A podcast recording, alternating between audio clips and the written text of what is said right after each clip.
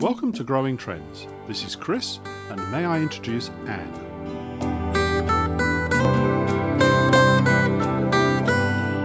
Today, we're interviewing Bill Sosinski from Energime University and Joe Rivet, and we're talking about algae.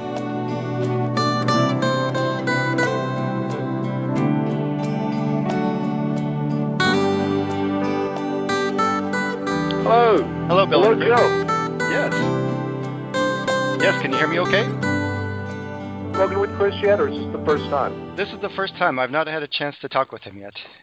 Well, then, Joe Rivet, uh, uh, Chris Cooper, Chris Cooper, Joe Rivet. Hello. Hi, Joe. I'm a transplanted Brit, and Anne, me as well. So, how's the weather with you guys? You're all in different parts of the world, I think, or country. Yeah, it's it's beautiful out here in uh, out on the west coast in Seattle. Uh, we're having a nice sunny day today. Cool. Raining cold here, but but it's supposed to get nice today, uh, uh, on Saturday, so we can do a little rainy and cold. Well, at least you're getting rain. Some places haven't had any rain yet. We had some last night, but it's really kind of intermittent these days. We So- have not had enough rain at all. Hello, everybody. This Hi, is Ann. Ann. Hello, Ann. Hey, how are you doing, Bill? I'm doing well. I want to introduce you to uh, Joe Rivet. Joe is director for aquaculture in Energime, and is a real absolutely knows everything about algae there is to know. Oh, I love it. It is a pleasure to meet you. I really am so, so, so grateful. Chris and I both are that y'all take the time to to speak with us. We really just can't tell you enough how much we look forward to it. Oh, absolutely. Glad to be with you here. Yeah, the Yeah, reverse is great. absolutely true. Well, that's good So to where hear. do you guys want to uh, start this conversation tonight? My suggestion might be that we started off with a uh, discussion about the different commercial uses for algae, how important algae is going to be in the future, particularly as we move into the century, in terms of maybe uh, supplementing our food chain, doing other things that algae is wonderful at. But uh, that might be a good way to start off. Okay, I'm not sure how you want to Sounds frame good to me. the conversation. Chris is looking at me funny. Am I not right here? I'm just getting the baton out so that I can go on the th- third beat. Please start. yeah. One, oh, two, oh three. my gosh. why don't we keep the subject then as the importance of algae in the 21st century and the new and developing technologies and applications for algae production that are coming online right now that are going to impact people's future and the, impact people in the future. Yeah. Maybe that's I uh, like that. the good subject. Sounds great. Yeah. All right, so Chris, you start. Here we go. Oh, so can you explain a little bit about how this all got started and the research and everything you've been doing? Sure. My, Maybe you might want to. I can. What- Yeah, I'd- I'd be happy to give a little background about myself and how I got to the topic of algae Okay. here. It's, it Sure. seems like a, an unusual subject, but I suppose in Washington, you're in Washington Well, State, no, aren't you? it's if you would have told me 25 years ago this would be a topic of mine, I would have uh, not. I've been a little bit skeptical on that. So yeah, I agree with you. Uh, it. Uh, I came came to this topic in a rather roundabout way. So uh, would you so like? are you a marine biologist? I consider myself a biologist, but I actually uh, most of my uh, studies are in engineering. So Ah, yeah, if you, should I give a little background about myself then? yeah, absolutely. Oh, absolutely. Okay. Well, I, I'm originally from the, the Midwest. I was born in Green Bay, Wisconsin, and I grew up in Madison. And uh, when I look back on uh, growing up in Wisconsin, some of my favorite memories have to do with family vacations that we took. My, my parents, my brother, and myself, we would usually just get in a car and go camping or go, go up to northern Wisconsin, rent a cabin up there. And we spent a lot of time out on lakes fishing. So I think that was probably the beginning of my interest, a deeper appreciation of water resource management, water quality issues, and just that I was fascinated with uh, aquatic ecology in general. So that's probably how it got started. I, I went on to uh, study at the University of Wisconsin, and I studied uh, molecular biology. I was uh, took a lot of classwork in environmental toxicology because I was interested in how we could use microorganisms potentially to clean up environmental pollutants. I was really lucky while I was at the University of Wisconsin because I, I got to work in a number of research labs, starting in environmental engineering.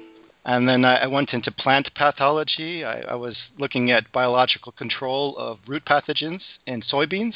And then uh, after I graduated, I went into soil science. I was a lab manager for a year I wasn't sure if I wanted to go to graduate school at that time, so I worked as a lab manager, which was great. I was an intermediary between professors and graduate students, got to work on some composting field studies. And, uh, that's when I decided I, I, really wanted to go to graduate school, so I uh, packed up and moved out to Seattle, uh, where I am currently, to uh, attend the University of Washington. I was going to do a uh, non thesis master's, but at the end of my first year, I took a lake studies class from uh, Professor Michael Brett. Ironically, the, the first paper that we read in that class was a lake about lake in uh, Madison, Wisconsin. So I moved all the way out to Seattle to learn about a lake that was a couple miles from my parents' home there. Oh but, my goodness, that's literally a small world there, isn't yeah, it? Yeah, it, it, brought me right back. Yeah, it brought me right back wow. to and fishing. So uh, Brett offered me a position as a teaching assistant, a research associate in his lab, where I began to study algae, and I've been in algae for about the last 15 years. Wow. So that's yeah, that's, that's kind amazing. of some insight as to how I got on the topic. Now I know working with Bill, your concerns are continuing to evolve, becoming more and more global. Is that correct? Absolutely. Yeah. So yeah. let's that's, touch uh, on that. Well, part of what we want to accomplish is to be able to bring food production systems to a local level so that no matter where in the world we're looking at, we want to be able to empower local communities to grow their own food, do it in a sustainable way. I think we both agree, uh, Bill and myself, that algae is a big component in some of the aquaponics and aquaculture systems that we're looking at, this integrated approach. It enables us to take this food production facility and put it anywhere in the world and train people how to use it so it, they can sustain it for themselves and, and feed them the local communities. It's so fast. I'm sorry. I don't think people understand quite what the, the attributes are of some different types of algae, such as spirulina, chlorella, things that, that have amazing uh, attributes in terms of improving people's health, providing a nutritional, uh, I'm sorry, that's the wrong way to put it, to give them a basis or a base uh, nutritional content in their diet. This is more important as uh, food is becoming much harder to get, particularly in the third world people. There's mm-hmm. larger, uh, people are starving more these days. Absolutely. Yeah, I want to hear about this because so, do you make a stir fry with a with algae? Or, you know, I gotta, well, I, I think how does this going to work? I think to put this into context, it's, it's useful to spend a, mo- a, minute or two just to talk about the history of human cultivation of algae and, and what where we are today. So, I mean, if you look back, and Bill mentioned spirulina, some of the earliest recorded evidence of humans cultivating algae go back to cyanobacteria in, in China more than 2,000 years ago, in, in western China, where it was very dry. They started harvesting a cyanobacteria called nostoc. Actually, it was this nostoc harvest was credited with getting populations through times of famine. So it was it became a very important part of their diet. Even today, they make a soup from China they called fa cai. It's made from this nostoc. They, I've had it a few times. It's really good. I actually enjoy it. Uh, they usually uh, have it during the Lunar New Year celebrations. So it's one example of how it's become integrated into their food. I mean, today in China, between 60 and 70 species of algae are used. And then if you bring it forward, just in, even into the like, 16th century, the Aztec, their capital city, Tenochtitlan. They built it on an island in the middle of a lake, Lake Texcoco, and that was the first case of humans harvesting spirulina. They made it into these little green cakes, actually like energy bars. You can think of them, and especially when they were going to have people traveling, uh, they gave them these little energy bars, and they were set to go for some hard travel. Uh, when the Spaniards arrived in the 1500s, they found a city of a quarter million people, and a big part of their diet was spirulina, believe it or not. Oh, so, that's fascinating. So it, it brings us to where we are today. And I, one thing I'd like to mention, it's, it's a little bit of a nomenclature thing, but the biologists out there will, will get, get us on this here. When we talk about algae, we often include cyanobacteria like spirulina, when actually algae is a group of eukaryotic organisms. The, the cell biology is a little bit more structured. They have a membrane enclosed nucleus, and a lot of membrane enclosed organelles, like humans, are eukaryotes. Cyanobacteria are prokaryotes. They have some of the oldest organisms on Earth, and that's important when you start to think about culturing them for harvesting.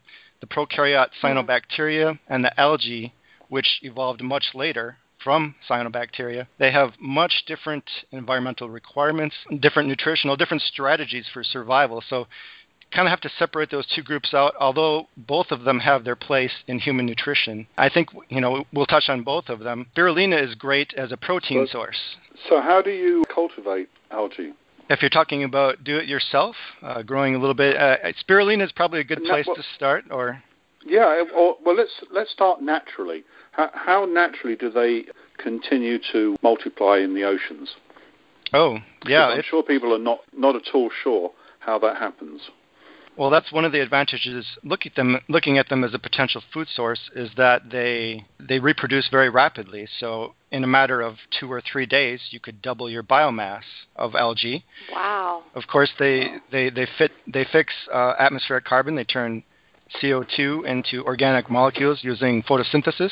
So they're not using a lot of the inputs that we have into our current agriculture system. They they can be grown almost anywhere really, and it doesn't matter if you're growing them in arable land as long as you have light and you have carbon dioxide and you have nutrients. That's those are the three things that you need right there to sustain a population of algae or cyanobacteria. There's a lot of there's a lot of uses for for algae.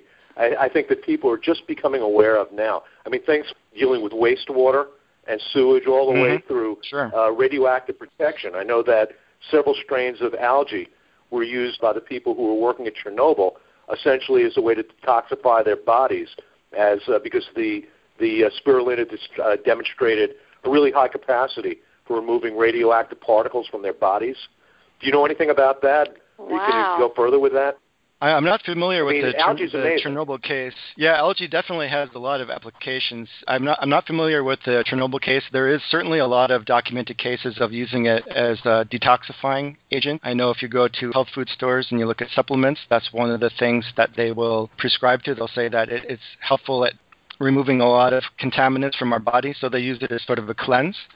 I think when we're talking about cyanobacteria, though, we're, we're primarily talking about protein sources. One point I, I, want to make sure to make today that, that was important to my research is that uh, cyanobacteria are a great source of protein, amino acids, different vitamins, and some micronutrients. But when you're talking about algae, I think the important take home message is the omega 3 fatty acids. That's their unique value. Mm. And, and we really, it's really the only place we can get these type of omega 3s are from, from plants because animals cannot produce them. We don't have the desaturase enzymes to take saturated fatty acids and convert them into omega 3. So, in, in my mind, the most important aspect of algae is the omega 3 availability, the availability to produce and provide omega 3s in our diet, because that's an essential requirement for us as humans and animals. For cyanobacteria, it's a protein source. I think that is its primary nutritional value, An, uh, a way to supplement our traditional agricultural livestock.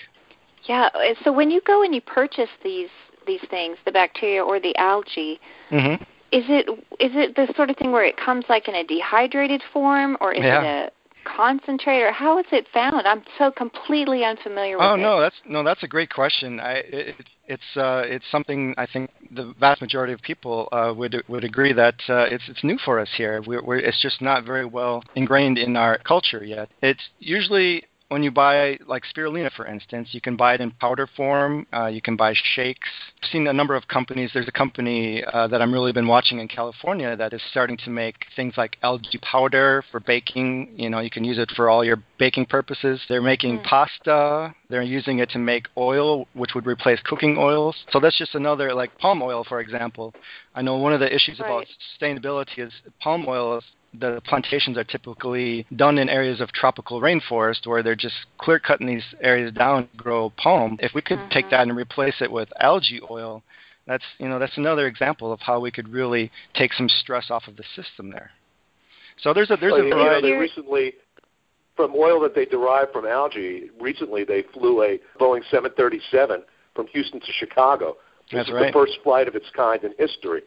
So it, wow. I know, Joe, you might want to go into the difficulties uh, of getting the oil out of the actual algae, sure. but it is a possible uh, possible biofuel. And there are a number of companies that are doing a lot of work right now to try to make it into much more uh, sustainable fuel for the future. Maybe, Absolutely, yeah, that's a good maybe point. want to elaborate on that a little, Joe. Sure, that's a good point, Bill. Yeah, Boeing is one of those country uh, companies that's right up there with the research. They've been investing a lot in it. Uh, of course, the military has been putting a lot of money because they have a goal to replace. I, I forget what the number is, Bill. Do you know the the amount of fuel that they want to? Okay, by the 50% by 2020, they want to be uh, so that's a on, big number uh, on bio-based fuels, and they don't want to be they don't want it to be food-based. So it really That's eight it really years, reduces no. their options, Yeah, what they can That's- do. That's coming up quick. Yeah. So uh, Yeah, that, that That was is a coming process up that was started by Admiral Mabus a few years ago. And, and one thing that struck me as interesting too, uh, on the topic of biofuels here, some of the same algae groups that are considered valuable as a omega three source are also valuable for the same lipid class for biofuel. So you could essentially mm. grow the same crop of algae and use it for multiple purposes. You could use it for biofuel, for providing protein, for making omega-3 oils, for uh, you know biofuel, pharmaceuticals, nutraceuticals, and you could take the rest and the remainder and feed it to livestock as a protein source. So you, multiple sources, multiple uses. I'm sorry. Go ahead. Anne. I was going to say this is a this is a real sustainable process. Then I'm imagining that you're, you we started this conversation talking about the um, was it the aqua farming of this product? Is that the correct mm-hmm. way to say that? Yep, you can say ag- and it could be set up anywhere. Algae culturing. Is mm-hmm. it is it a saltwater procedure or is it also a freshwater? Because I know both. there's algae in lakes all over the place. It can be both. That's right, both. Yep. Uh, it's there are marine algae that are as well as freshwater. So it, there are useful species in both freshwater and marine. Uh, currently, I think most of the species that are being studied in labs and in applications are marine species, but there are also a number of, of freshwater ones that are used in aquaculture as feed sources. So, really, the species, a lot of the prominent species are both freshwater and saltwater species. You'll see them in both so places. how close are how close are the algae to, say, watercress? Because I, I remember lots of watercress mm-hmm. beds at home in England. Oh, and yes. uh, obviously they they had lots of algae around them. And when we, when we used to build ponds and we didn't want the algae, we used to put a, magnet, a ring magnet yeah. on the return flow, and that would prevent them from um, clumping together. I suppose it, it was quite an interesting effect. It, it just prevented the algae from forming. That's right. So when we're talking about algae, what we we have to include both microalgae, those are the microscopic plants, the phytoplankton, and really phytoplankton include both cyanobacteria and algae. That's microscopic plants that flow at the at the mercy of currents. That's plankton. Yeah. And then you have macroalgae. Those are what we would commonly call seaweed. A lot of all the other water big water yeah. plants. That those are brown algae, red algae, like kelp, for example. So I mean, the, some of the smallest algae are one to ten microns in diameter, little unicellular mm-hmm. organisms. And then kelp can get up to what 40 or 50 meters in length. That's a brown algae. So yeah. Uh, but we're, when we're talking about uh, aquaculture, most of that is involving the micro algae right now. There's not because of the size of the, the, the seaweeds or sea plants and the size and the specific requirements. There's not a lot of land-based aquaculture that is growing these sea plants. Most of that is wild harvest, and that gets into a whole issue of uh, you know sensitive habitats. You know when you have farmers that sure. may not be educated, sensitivity of a coral reef, going out and clear, you know, just harvesting sea plants, that that's a whole other issue of sustainability there. Yeah, they, they grow them off lines, don't they, in some areas? In some areas, yeah. We, we've been trying to. Uh, one of the groups I, I worked with, we were trying. We were working with a number of farmers in the Philippines and throughout Indonesia. That's a very big part of their economy is seaweed farming. There's just isn't a really centrally based organization to educate these farmers on how to grow it without really harming the, the habitat that they're working in, which is very sensitive habitat. So lines are often used. There's a number of different mechanisms. We've really been trying to educate them on how to grow them without harming the habitat. So, is there any byproduct that's left afterwards that's residual? I mean, I would imagine that the, the plankton and things is having a real problem with the little plastic balls that are covering the oceans these days, for example. But right, does that yeah. get caught up in the system and the process? Well, plastic is certainly a big problem when we're talking about the ocean environment. It's it's being incorporated into the whole food chain, unfortunately, and uh, you know working its way right from the bottom all the way up to the the top fish. Uh, so plastic is certainly something that we want to keep out. I mean, that's one example of why we would preferably want to maybe grow things in a controlled system and aquaculture as opposed to wild harvest. You you can take a lot of those toxicants out of the out of the environment. It's also, it's also kind of ironic, Joe the fact that you can make biodegradable plastics out of algae. Mm-hmm. So, I mean, if yeah. we were making out of algae in the first place, we would never have a problem with uh, Absolutely. it actually yeah, getting dispersed into the food chain. You, you mean you could eat your own plastic bag?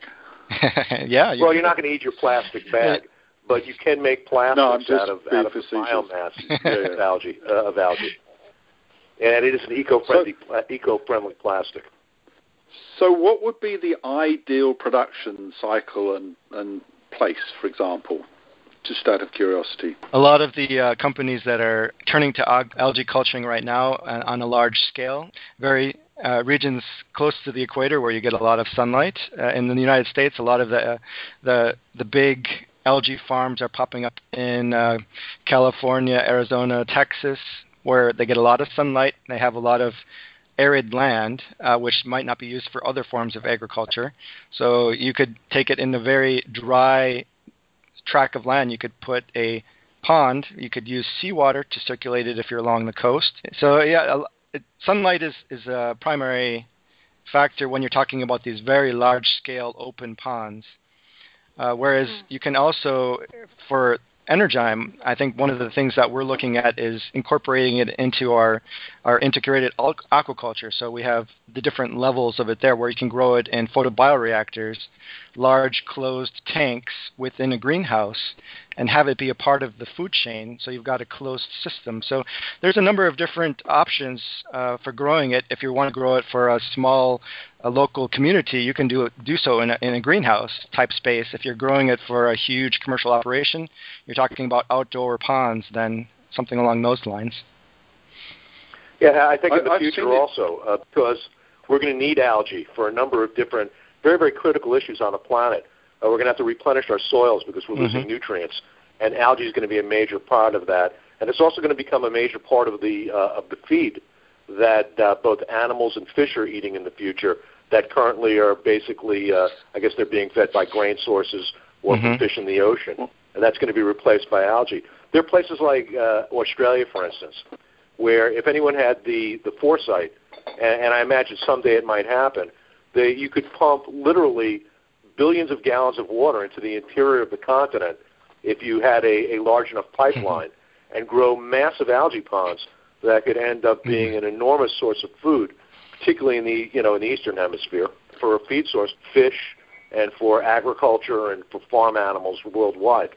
So this is something that you know some visionary person is going to who has the money and recognizes the need. Hopefully, one day is going to do and realize that there are places around the world that are currently not being used for any useful purpose whatsoever, that are you know deserts or dry bushland that if they have the you know the proper they're close enough to the equator and they have the proper elevation and you can you know put enough water into those areas and create artificial uh, lakes that you can grow enormous amounts of algae that would have a tremendous commercial benefit.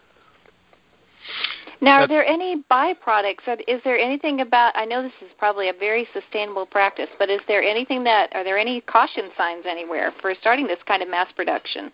Well, it, as I mentioned, there's a there's a wide uh, a wide range of different algae species and cyanobacteria species. So every one of them is going to have pros and cons. They're going to have uh, one that's been looked at a lot in the United States, going back to the 1940s and 1950s, is uh, for example a green algae called chlorella. And I know, going back to like just post World War II, when uh, a lot of the Malthusian school of thought was looking at the population boom in this country and around the world, saying, how are we going to feed people? And they went to chlorella. And so a lot of groups, the Carnegie Institution, Rockefeller Foundation, National Institute of Health, Atomic Energy Commission, they were all pumping money into looking at chlorella. So that one received a lot of attention. As, for, as far as byproducts go for chlorella, one of the issues that we've had for, hum, uh, for human nutrition is that it has a fairly dense cell wall. So it is something that we would have to figure out how to process at first. We might be able to feed, you know, separated out more dense part to like livestock, ruminants, for example. They would be able to handle,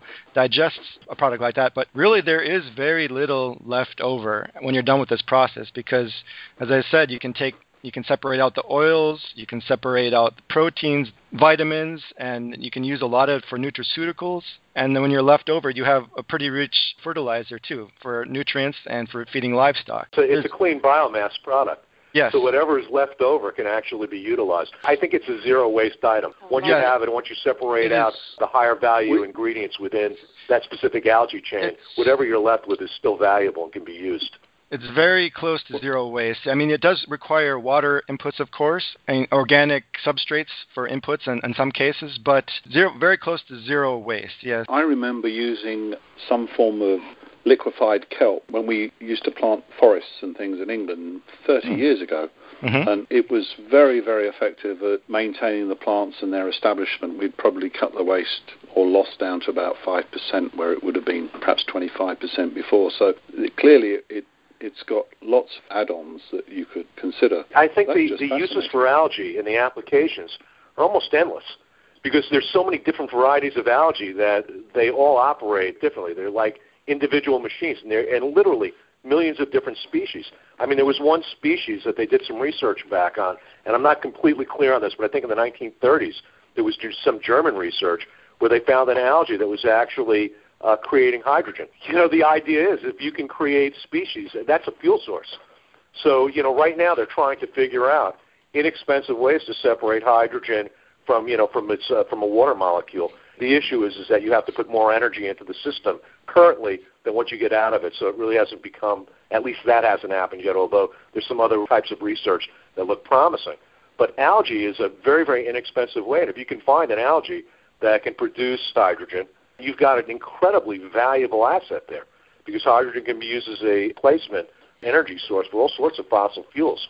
Well, this is such good news. I've got this huge smile on my face. You know, there are a lot of times when we have our conversations, Bill, and we get such such a serious side. Joe, I really appreciate you and Bill and everything that you're sharing here today because this is very, very, very hopeful and positive, and I love that that's how nature works. You know, it seems like we make these problems, but Mother Nature is not going to be defeated by us, and she presents beautiful solutions. And it looks to me like that's what's happening with us discovering and continuing to discover all the uses of algae. And if it's like a zero waste, I mean, it's a it's a perfect product. It's just amazing. Yeah, the one thing I would learn I've learned as a biologist is that life always finds a way, and sometimes we just have to be paying attention. The answers are there if we can find them. And in the case of algae species, you know, there I think are somewhere between 40 and 50,000 that have been documented and cataloged in terms of the number of ones that we, we grow consistently in the lab, it's less than 200.